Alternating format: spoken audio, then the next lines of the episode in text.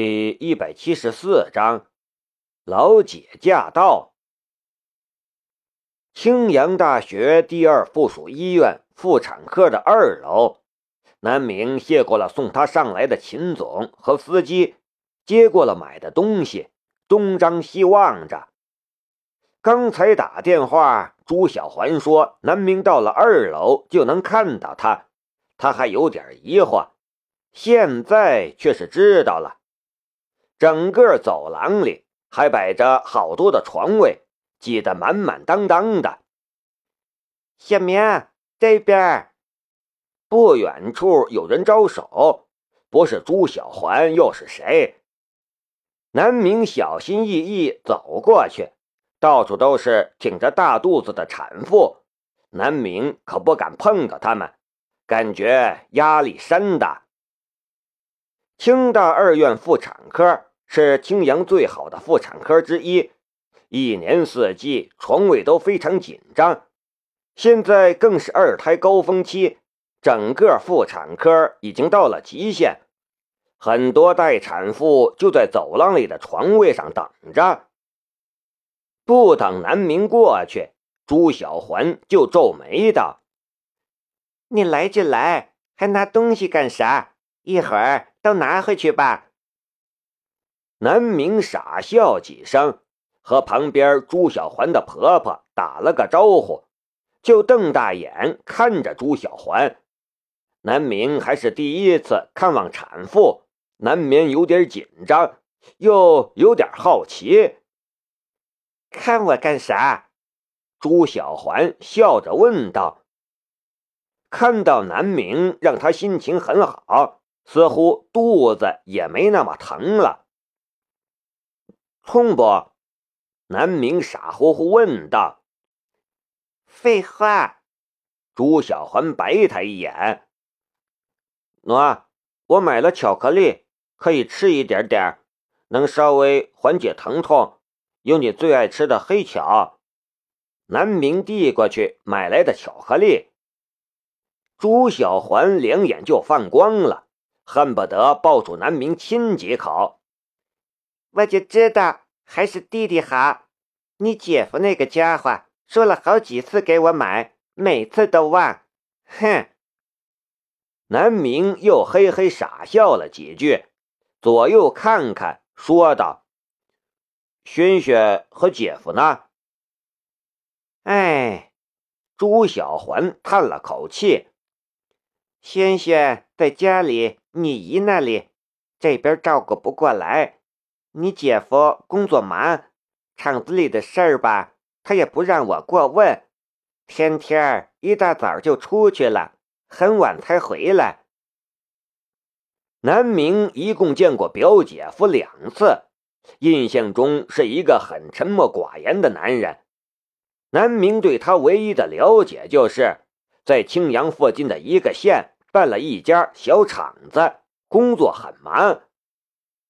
当初朱小环出嫁时，南明还是一个货真价实的小屁孩儿，和表姐夫怎么可能有话说？不过我已经给他打电话了，他一会儿就回来了。晚上我让他请你吃好吃的。朱小环看着南明，又感慨道：“小明，咱俩有好几年没见了吧？”你都长这么高了，都上大学了，我也马上就是两个孩子的妈妈了。哎，当初没心没肺的打打闹闹的日子，好像还是昨天，一眨眼都过去这么久了。然后两个人就安静的啃巧克力，不说话了，很默契。哥蒂凡的黑巧，费列罗的榛果，M 豆的花生巧克力，俩人吃的都很开心。喜欢吃这个共同的爱好，似乎就是当年一起养成的。正在吃东西的时候，一个消瘦的汉子从走廊那边大步走了过来。万坤，你可算回来了，小明来看我了。朱小环扯着南明，又把南明买来的巧克力献宝一般的给王坤看。你看，小明给我买的巧克力，小明比你好多了。我跟你说了好几次，也不给我买。这些巧克力很贵的，你待会儿把钱给小明，别让小明出钱。呃呃呃，好。王坤心中叹了口气，又是愧疚又是无奈。他下意识的摸摸口袋，钱包瘪瘪的。你吃饭了吗？小明好久不来，晚上你找个地方请小明吃一顿，听到了没有？朱小环并不知道现在厂子的困境，也没看出来王坤的难色。他本就是一个大大咧咧的人，但南明却注意到了。印象中，姐夫虽然沉默寡言，但并不显苍老。现在看起来，却觉得老了很多。呃，好，王坤又笑了笑。其实他肚子还在咕噜噜叫呢，哪里吃饭了？现在姐夫最大的任务就是陪着你，请客什么的以后再说就好了。反正我就在青阳，哪里也不去。南明笑道：“嗯，也是。”朱小环连连点头。以前我一直都不在青阳，不过以后至少好几个月都要在青阳待着了。你啥时候想我了，想改善伙食？都来找我，我给你做饭吃。你做的饭也能吃？南明嫌弃道：“你小子，当初小姨不在家的时候，是谁把你喂饱的？”朱小环伸手就来扯南明的耳朵。我现在也是有追求的人了，可不是喂饱就行了的。南明骄傲状。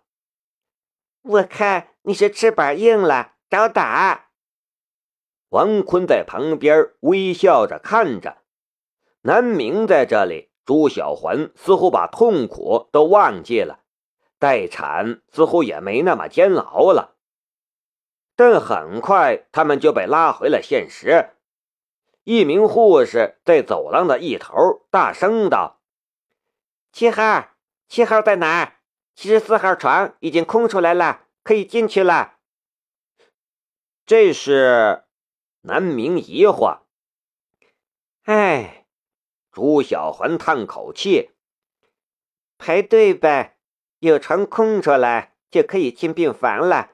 我现在待产还没事儿，如果真的生了，若是还在走廊上，那就麻烦了。”说到这里，一家三口都愁眉不展。唉声叹气的，小宽，你不是有一个同学在医院吗？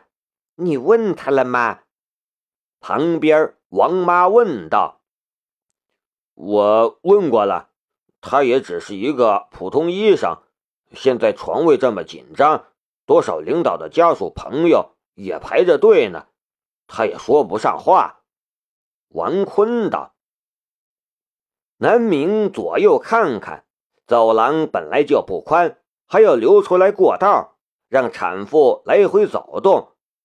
产妇自己还好，陪护的人更是连个坐的地方都没有。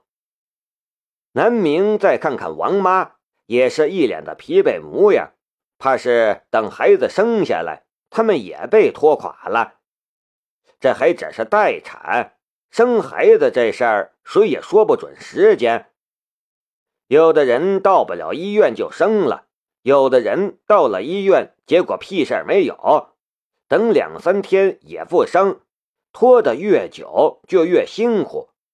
南明看着不忍心，他看看朱小环，又看看姐夫，说道：“你们是要病床？”“对呀。”有个病床，有个能待的地方就好了。朱小环叹口气，这简单的要求都那么难以实现。我试试吧。南明道：“你。”听到南明这么说，朱小环、王坤和王妈三个人都瞪大眼。特别是朱小环，虽然明知道南明现在已经是大学生了，但是在他眼里，南明还是那个小屁孩，实在是适应不了这种画风的变化。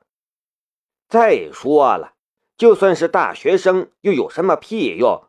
现在满大街都是大学生啊！王坤也觉得有点荒谬，这点屁大的小屁孩竟然也说这话。他一个小屁孩有啥人脉关系吗？南明拿出手机翻了翻，翻到了彭老的手机号，想了想，还是又向回翻，找到了何伦的手机号，拨了过去。喂，小明，你怎么会给我打电话？有什么事儿吗？那边几乎是立刻就接起来了，声音里带着笑意。何院长，有件事我想求你帮帮忙。南明道：“哎，你这家伙有事求我帮忙，这可是稀奇事儿啊。不过你刚才叫我啥？”何院长啊，那可不行！你再说一遍，叫我啥？何南明知道何伦的打算，明明是想要让他叫师兄，不过他才不甘心就这么变成了彭老的徒弟。突然眼珠子一转，何大哥，何伦无语半晌，算你小子机灵。说吧，啥事儿？再难为难明，怕是彭老就要来找他拼命了。呃，这么回事儿，我姐现在在二院待产，不过没床位了。南明把情况说了一遍。何伦还当是啥事儿呢？就是这点小事儿，直接道：“放心吧，这事儿保证帮你办好。”让你又有面子又有里子，你现在在哪里？南明说了几句，然后又嗯嗯了几声，挂了电话。抬头就看到三双惊奇的眼睛。好了，打完电话了，他说他来安排，让我们等着就行了。南明道。